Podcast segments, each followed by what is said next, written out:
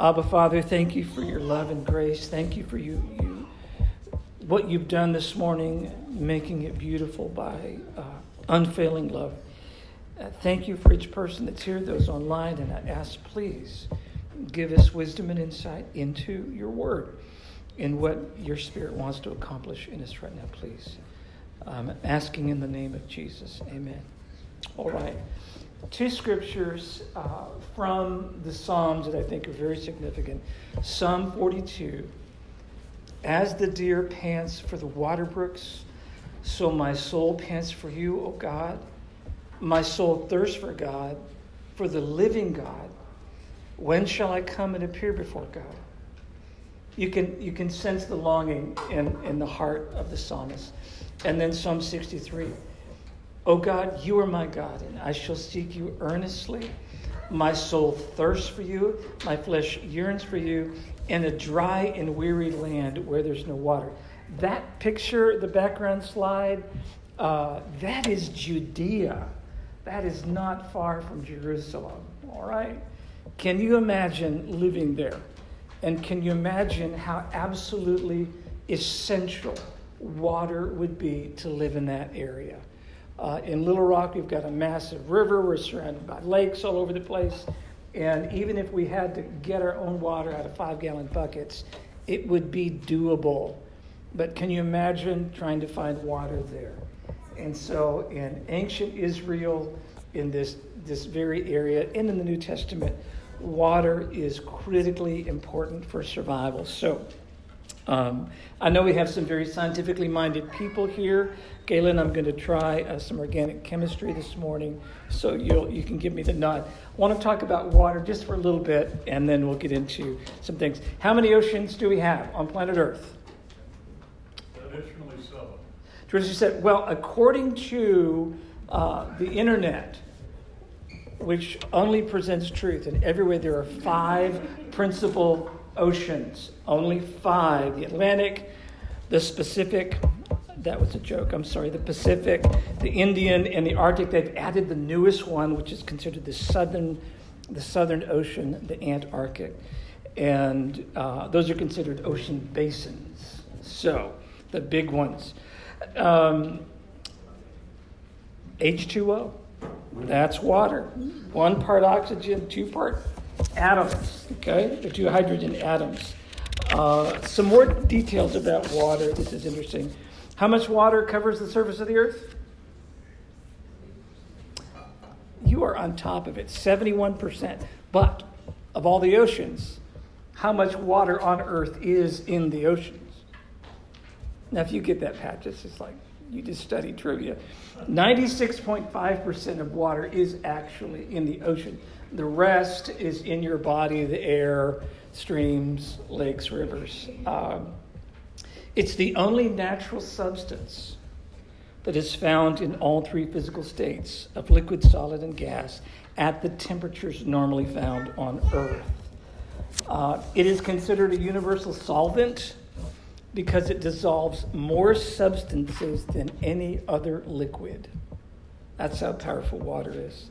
It's highly cohesive, means it sticks to itself, and it's highly adhesive, stuff sticks to it. And that's why it's the principal fluid that moves uh, minerals and nutrients through our bodies. Uh, it's fascinating that it actually is the medium by which sound can travel. Water. And in fact, you ready for this? This is crazy. Sound travels at about three thousand five hundred miles per hour underwater. three thousand five hundred miles per hour underwater. And uh, you know, whales, they, they can communicate great distances that way. Um, just a few more uh, regarding our health. It, imp- it improves blood oxygen circulation, fights off illness and aids in cognitive function. As we become dehydrated, systems will actually shut down in our bodies. So, all right. Uh, what about the Greco-Roman world and their view of water? Here's some things to consider. The, the Greeks and the Romans believed in all kinds of myths to try to tell stories, communicate big, big ideas. And uh, one of their big ideas, it comes from actually Babylon, is what is called the Tiamat myth. And this is this big, terrible creature named Tiamat with seven heads. He was a sea monster and battled with all the Greek gods and Mesopotamian gods of heaven. And Marduk comes and saves the day and kills the big sea monster. Big stories like that. Um, there's a report from a geographer named Strabo that right at the turn of the century, an earthquake uh, happened and an underwater volcano explodes off the coast of Sicily, and all of a sudden an island is born. And guess what the governor of Sicily did? Immediately demanded that sacrifices be made to appease the angry gods that are under the water. So the Greeks, the Romans, the ancient people in the first century world believed that the, the oceans, the seas, were a place of mystery, a place of danger, and inhabited by gods. Bad ones, dangerous ones. Um, what about Jews? What do the Jewish people believe about about water? Um, if, if you're in Genesis chapter one, uh, it says, "In the beginning God created the heavens and the earth. The earth was without form and void, and darkness was over the face of the deep, and the Spirit of God was hovering over the face of the waters," brooding over the face of the waters. In Genesis one twenty-one, you may have missed this. Genesis one twenty-one says that God created sea monsters.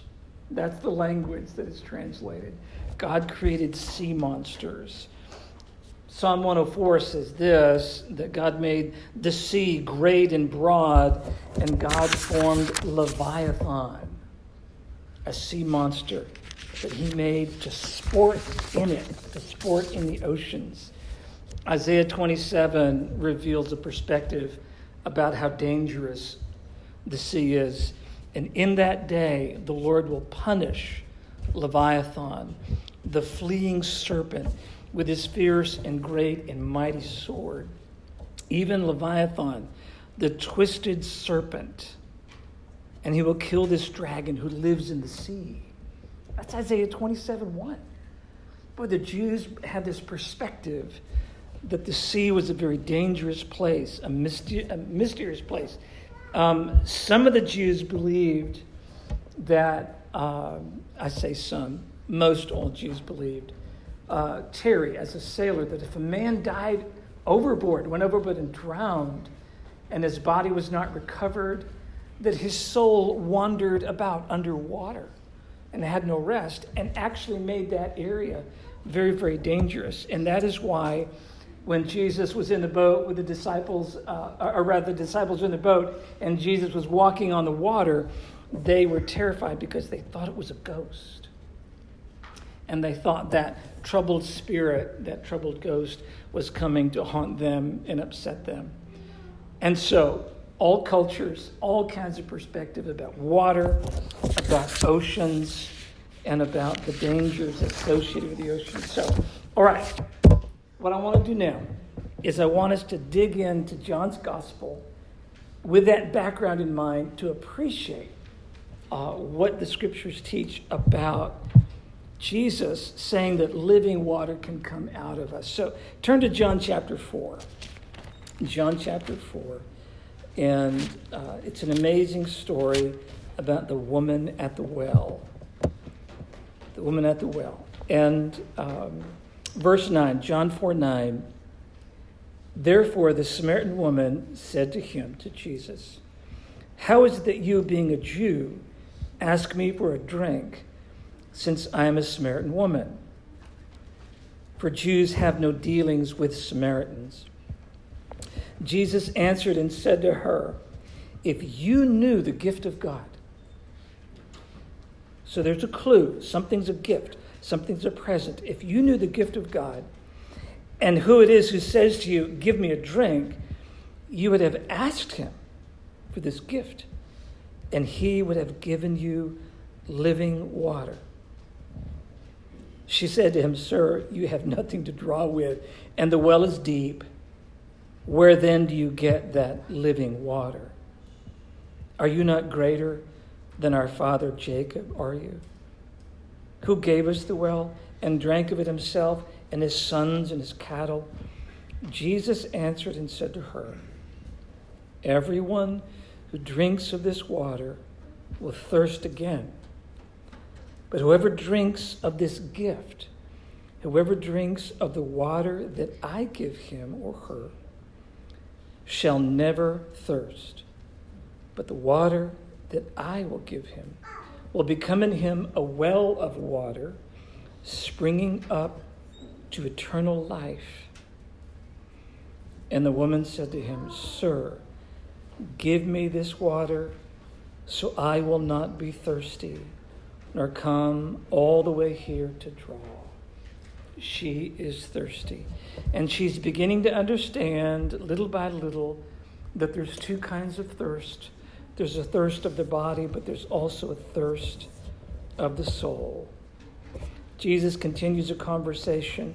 She realizes that she's talking with God's prophet. Eventually, she realizes she's talking with the Messiah. And something ab- absolutely beautiful happens. Um, Jesus re- teaches in verse twenty-four, "God is spirit, and those who worship him must worship in spirit and in truth." The woman said to him, "I know that Messiah is coming. He was called Christ. When that one comes, he will declare all things to us." Jesus said to her, "I am he who speaks to you." And something happens with this woman. That's John four. Turn to turn to John seven. Turn to John chapter seven. Look at this. Another story. John chapter seven. Jesus is teaching, and um, verse thirty-five, "The Jews then said to one another, 'Where does this man intend to go that we will not find him? He is not intending to go to, di- to the dispersion among the Greeks and teach the Greeks also, is he? What is this statement that he said, 'You will seek me and will not find me, and where I am you cannot come'?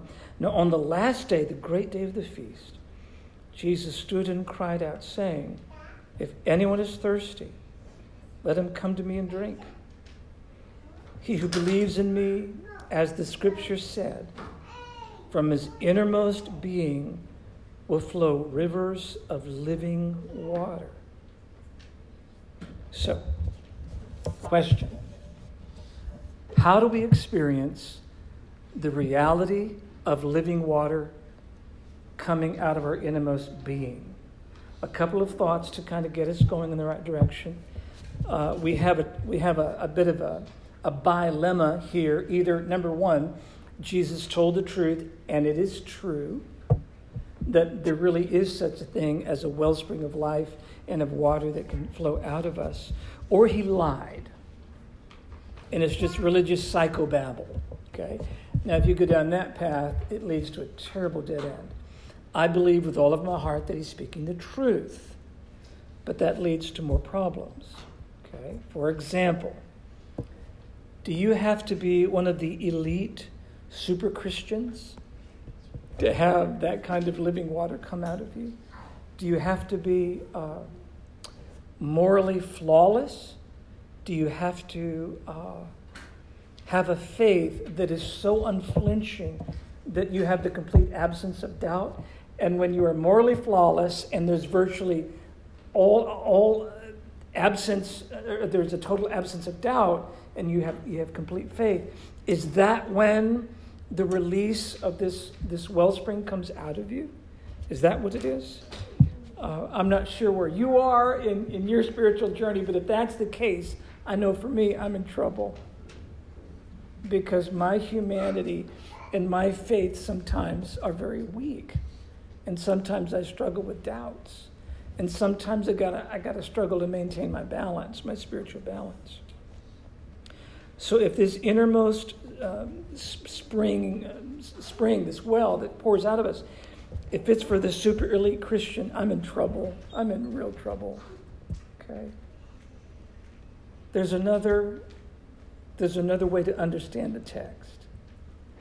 It's not, uh, it, it, when you get this wellspring, uh, Lee, it's not speaking in tongues, you know. It's not some super charismatic, ecstatic experience. It's not that. It's something else. Something very, very profound. Look at John seven thirty-eight again.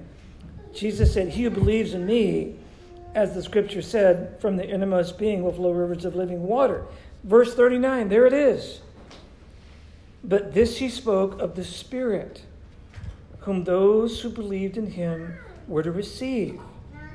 For the Spirit was not yet given, because Jesus was not yet glorified." So what is this wellspring?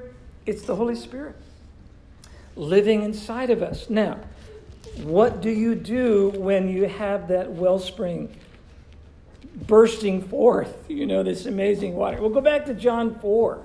Check this out. Here's the answer. John chapter four, and this really is amazing. Uh, look at verse thirty-nine. "From that city, many of the Samaritans believed in him because of the word of the woman who testified, 'He told me all the things that I have done.' So when the Samaritans came to Jesus, they were asking him to stay with them. And he stayed there two days, and many more believed because of his word." There is the spring of living water that bursts forth. This woman at a well, how ironic, wanting physical water, understands that, that the real living water is Jesus. And it's expressed when we, when we experience faith. Jesus puts his Spirit inside of us. We're born again. And when we start talking about Jesus Christ, the living water starts coming out of us. Okay? That's it. It's not hard. Okay? This living water, it's not about the super elite who are who are devoid of sin and devoid of doubt, and only they get the, the, the power. No, it's not that at all. It's broken people, just like me, just like you, who are unashamed to talk about Jesus Christ. There it is. Not that hard. All right, now, um, let's talk about, about what it means to follow Jesus, okay? You're the body of Christ. You are full of wisdom, okay? What are some things that you and I face on a day-to-day basis that can keep us quiet about Jesus Christ? What would you say they are? Stuff that keeps us quiet about him. What would it be? Let's open it up. Okay. COVID nineteen. COVID nineteen. Okay. I got you. I think our own sinfulness keeps us quiet sometimes because we, you know, we mess up and then we're afraid to speak out because somebody's probably going to say, "Well, I probably were a Christian." Yeah, yeah. Our sin disqualifies us. Yeah, we're ashamed. Yeah, exactly. That's really good. By the way, Edie, um, that whole idea is actually one of the principal means by which Satan functions. He's the accuser. You're guilty. You're guilty. You're guilty. Therefore, you've got to be quiet. Yeah, you can't talk. You have, you have no authority because you're guilty. Someone else. What what robs us from this well, the, the spring living up inside of us, keeps us quiet? I guess it's on the same lines because it's our humility. Yeah. Yeah, embarrassment, absolutely. Shame, embarrassment, you bet. What else? Anything else? I think uh, Satan will tell us that what speaking the gospel, speaking God's word, is not going to have the impact that we want it to have. So we become silent because, well, I'm not going to say anything because it's not going to make any difference. And they'll probably ridicule me for even believing this. Yeah. Yeah. Or even having the courage to say this, but really, in the Word is life. Mm. You know, mm. The Word is life-giving. Yeah. Yeah. Yeah. Uh, he's, he's the spirit of the world, the spirit of the flesh and fear and all that. So yeah. You know, the ridicule that that we're told or made to feel that if you speak this truth, you'll be ridiculed. Well, that's, mm-hmm. that's not a valid feeling. It's a valid feeling, but it's yeah. not it's not what the speaking the truth is going to yeah. bring, yeah. bring life. Yeah. Yeah, that's so good, Lee. Thank you. Someone else about living water and what can seem, seemingly dry it up inside of us. What do you think? What about just fear, just being afraid? Is that, is that a challenge? Yeah, you ever get afraid? Yeah. Going, right? off, of, going off of what David was saying uh, about your own sin, and then the fear of the, well, judgment from other people, um, the fear that even if I speak his word, even though I show myself to all people and reveal myself, and then I sin myself, that judgment comes back on not just me, but on him. And that fear, that that puts fear in me. Yeah, yeah, yeah, yeah, yeah. Absolutely. Thank you, Brian. Thank you. Yes. I also think that uh, a lot of people might feel unqualified. Like mm-hmm. they don't know, they don't know if they have the right words to say. They don't know necessarily like as much as someone in leadership would, so they feel like they can't yeah. go out. Yeah, that's so good. Thank you. Can I can I give you some breaking news? Ready? Uh, seminary is not required to have living water come out of your life, okay? You don't have to go to Bible college. You don't have to go to seminary. Uh, don't worry about Greek and Hebrew. You know, just work with your English text. That's plenty. Uh, more, than, more than I can deal with just out of English. Yeah, you're right. We're somehow not qualified. Too young. Too unskilled, we feel like we're not educated, all kinds of reasons. So, yeah, Stephen. Hey, so this is kind of a first for us here, but okay. Kendra is watching online. Okay. And she says uh, that maybe we are not really sold out on the mission of the Great Commission. We rely on our own power instead of the power of the Holy Spirit. Yeah, yeah. Uh, the, Andrew Lowry? No, Nedra Sharma. Oh, Nedra. Okay. Thank you, Nedra. Yes, yes. Um, it's interesting that we, we speak... Uh, Nedra, we speak very confidently about things we're we're convinced about. We speak very confidently about those things. Uh, absolutely, yeah, yeah. Um, what else? How do we do this? Why does this matter? This living water. Do we experience it? Would you guys say, "Hey, hi, it's me. I've got a wellspring of living water flowing out of my innermost being. Can I tell you about it?" You know, would would you do that, or or do you feel like, no, I'm kind of I'm kind of dried up. Like I feel like the hills in Judea. I am devoid of moisture. I, I'm so dried up inside. I feel like my my soul's cracked. You know, cracked and dry, like the song "Find Me in the River." So, what do you think? What releases this stuff inside of us? Anybody else? What do you think? The interesting thing about the property of water is that it seeps into like cracks of like, things, and it seems to exist poured over a, a glass of ice and it just envelops and surrounds it. I think to to take that analogy to the twenty-first century, it's not something that we separate. So this living water is something that is a part of us, it's integrated into our lives. First century people, they didn't see natural, supernatural. Everything was kind of intertwined. Yes. And so if you look at that in terms of our life, we, we live in a twenty-first century where we can science things to death, or we can see, oh, the supernatural is the natural world. But if you look at, our, at this living water as integrated with the rest of our lives, like part of who we are, and practicing that through community and just letting it be a part of our language, letting it be a part of our of our being, that water continues to flow through us because it's just a part of who we are. We're not putting on our Jesus hat and saying, okay, I'm going to talk to you about faith. No, faith is a part of who we are. So if I'm talking to my coworker about some of the struggles, within reason, I can say, my faith allows me to work through some of the issues that you're dealing with, and it helps keep me centered. So in a sense, that living water is just flowing through and allows me to Yeah, yeah, that is so good, Patch. Let me present to you two options, one of which I think releases the water, one of which kind of dries it up. You ready? The dry up option. Act like you're perfect and be a fake. Put on the facade that you are this elite superpower Christian and you are mysteriously above all things human. There you go. I think you dried up just like that. I think um, the problem of hypocrisy is critical in our lives, and certainly the church. We've been accused of that for two thousand years, actually. But m- more than just that, it's sometimes not so much hypocrisy as it is just a facade of this artificial thing that we're somehow perfect people. And I realize it might sound silly, and I've got some of the finest people in the world here in the same room right now. And yes, you guys get humility. But I'm just saying, if we go with the facade that we are the altogether uh, person,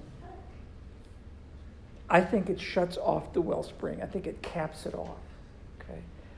I think that when we become honest, as you're alluding to, Patch, with ourselves and how we work through our stuff, I think that releases it.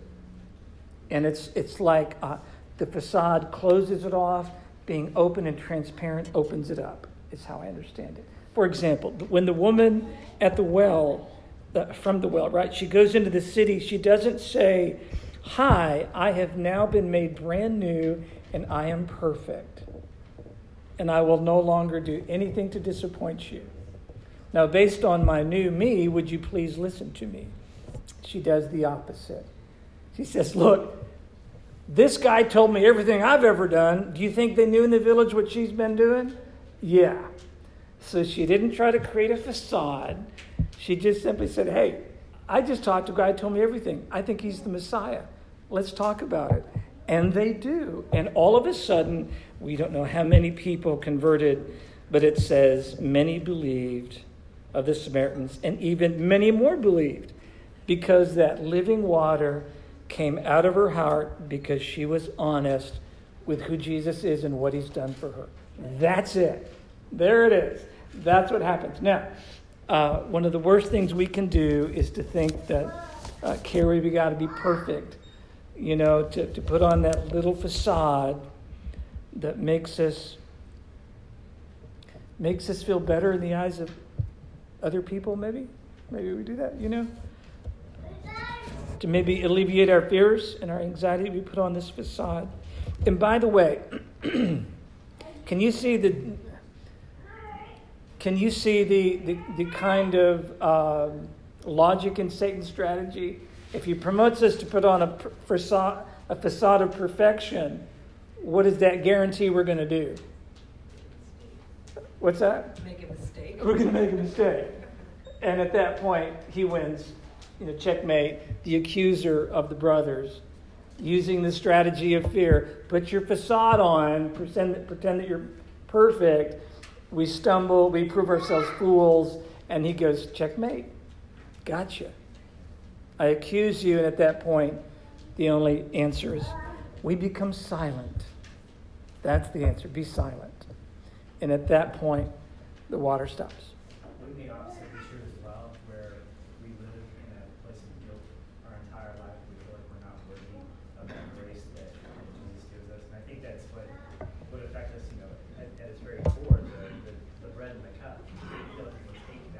Yeah. It's a yeah. representation of the almost equal opposite.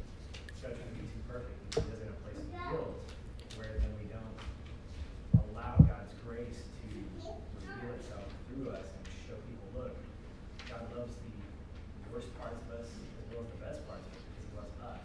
Yeah. So we have yeah. to be able to not pivot on, we can't live in those two extremes where we try to be perfect and we're not, or live in that imperfection where we'll never be that. You know, yeah. Find that middle yeah. ground. Yeah, yeah, yeah. Yes, exactly. Exactly.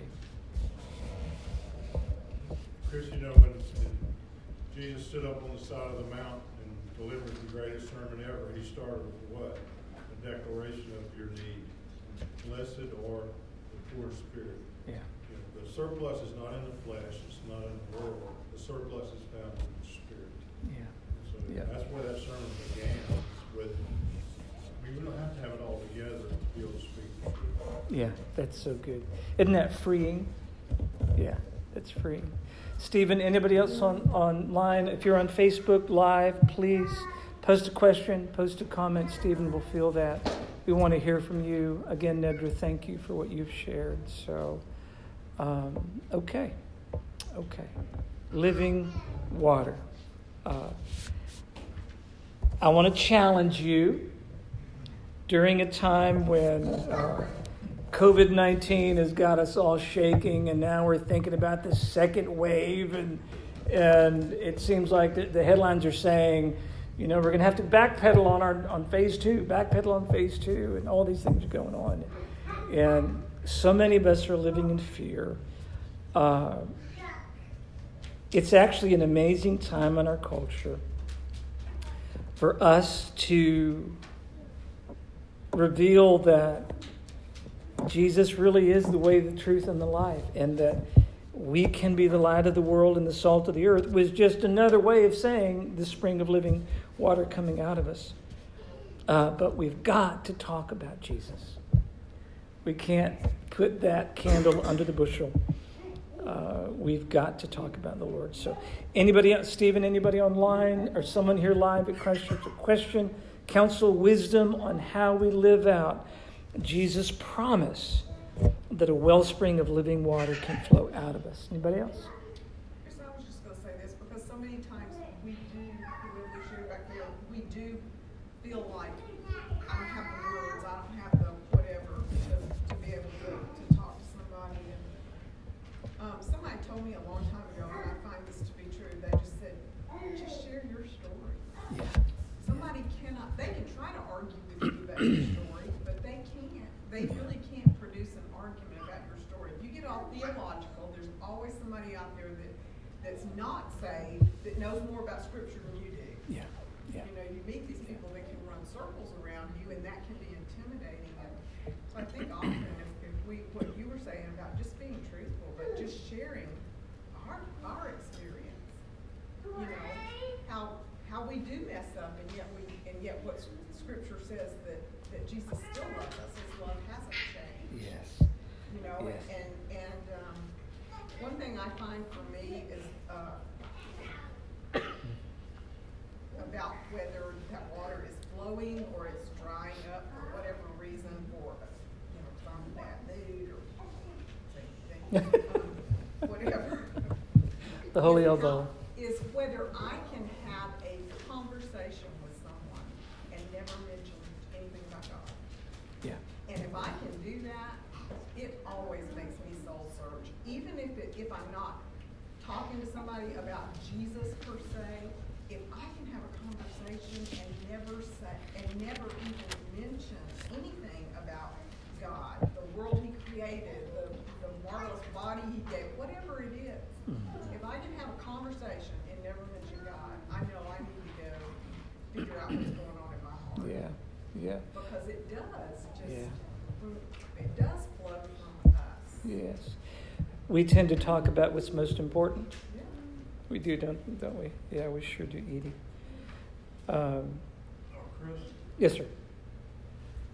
I think we tend to be compl- uh, complacent at times. Mm-hmm. I'm born again. I'm good. Everything's done. Just yep. Yeah. Thank you very much. And we don't want to be confrontational. Mm-hmm. You don't want to get in somebody's face. Mm-hmm. And uh, I certainly don't want to do that. Mm-hmm. But we cannot be afraid, and we've got to make the effort to avoid becoming complacent. Yeah, yeah. It, it's like so many other things. It's something to do every day. Yeah, agreed, agreed. Yeah, uh, Stephen? Uh, Jennifer Burgess asked, how do we be the kind of person who encourages transparency in others? So question for the body. Okay, you all answer that. Say it again, Stephen. How do we be the kind of person who encourages transparency in others? How do we be, how do we be the kind of person that encourages transparency in others? Thank you, Jennifer. Be transparent ourselves. Be transparent ourselves. Um, Janice? No judging. Ah, that was the word I was I was thinking. Yeah, yeah that was exactly Carly, yeah, yeah, yeah, yeah. Take, take your judgmental attitude. Yeah, yeah. yeah. Uh, so guess what a communication killer is in marriage? communication killer in marriage. So there's husband and wife, and they're they're facing each other, you know, and it's that moment we're going to really talk. And and, and he says, uh, "It's okay, sweetie. You can tell me. I'll be okay." And so she goes, "All right, I'm gonna I'm gonna be transparent." And so she says, A, B, C, and he goes, "What? What? You're crazy!" You know, at that point, communication's over. He judged, he overreacted, and shuts her down. Or vice versa. You know, she says, "Sweetie, you can tell me anything." So he does, and she, ah, and goes crazy. Well, at that point, communication's over. Get the idea. Um, Jennifer, boy, when we calm down, stop the judging. When someone trans- it begins to be transparent, we allow them to feel safe. And when we feel safe, we will get open. But if we're under threat, we will be very, very quiet. Yeah. So, Jennifer, we've got to be willing to, to deal with our own big nasties and, uh, and walk in grace before we can help someone deal with theirs. So, Stephen? Nathan Stewart asked, why does Jesus say it will flow out of the belly and not out of the heart? Uh, it, thank you, Nathan. It's actually a Hebrew statement. Okay, it, it's from a Hebrew mindset, and they're actually one and the same. Yeah, your innermost parts, the visceral organs of the of the body, yeah, heart, liver, stomach. Yeah, it's all the same actually. To, in a Hebrew in a Hebrew mindset. Anybody else? It's good stuff. Good stuff. Chris, I have a thought. Um, we've been talking about how we quench the Holy Spirit, but I think a very simple way to allow the floodgates to open is to just simply follow the Holy Spirit and follow um, Jesus. And you don't have to be a super Christian to do that. No. Um, I find that when I grow, it's when I read Scripture, it's when yeah. I pray, it's when I'm transparent with others, it's when I listen to the Holy Spirit and let Him work through me. Yeah, yeah. Philip, that's beautiful. Let's Can we develop that idea? By the way, that is music, Sean Bray. That is music to my ears, I promise you. Uh, please, turn it up, turn it up. Please, please. I know it's probably irritating you, right? But it's beautiful to me. Um, okay, if if you, listen, can we can can we get honest here? Can we talk? Let's talk. When you get filled with the Spirit, and I want you to see the sweep of the New Testament, what happens to that person? What do they do? If you really get filled with the Spirit, what do you do? Come on, big picture. What do you do? You baptize. Amen, brother. And then what? It shines from inside out. Yeah. It shines out of you. Yeah, yeah, yeah, yeah. You start changing. You start changing. Into what? The Holy Spirit changes us. Specifically into what? What's what's the goal? Into Christ. Yes, there it is. If you want to know what it means to walk in the Spirit, it means you start and act like Jesus. There it is, done.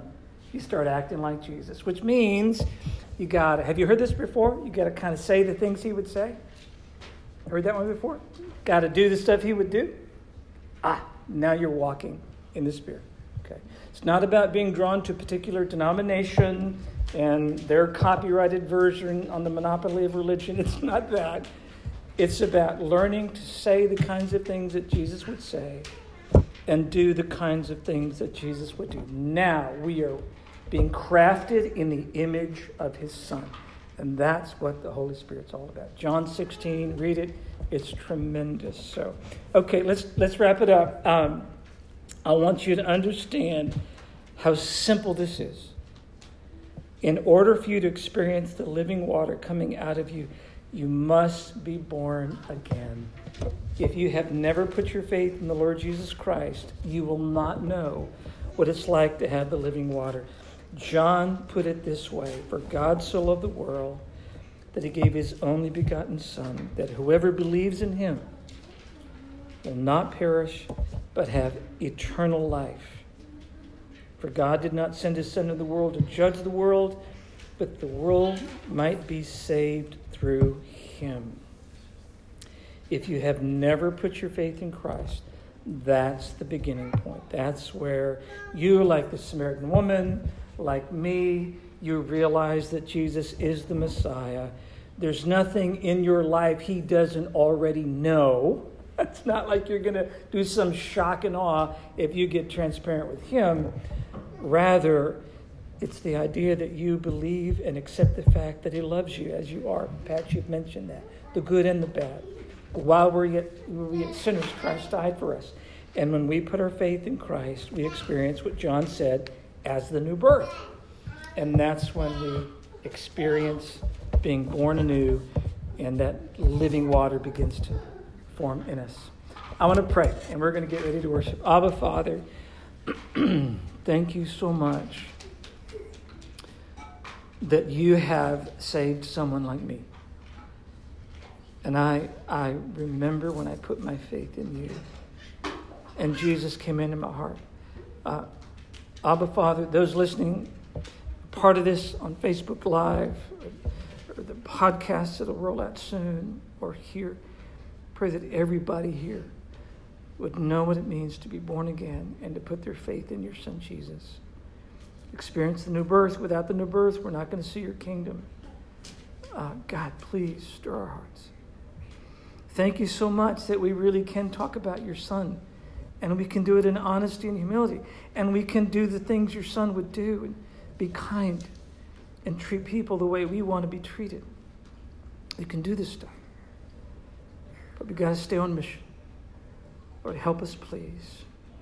Thank you for the mercy that you've shown us. And we get to sing songs that thank you for what you've done in us through your son, Jesus. Please bless right now. I'm praying in the name of Jesus. Amen.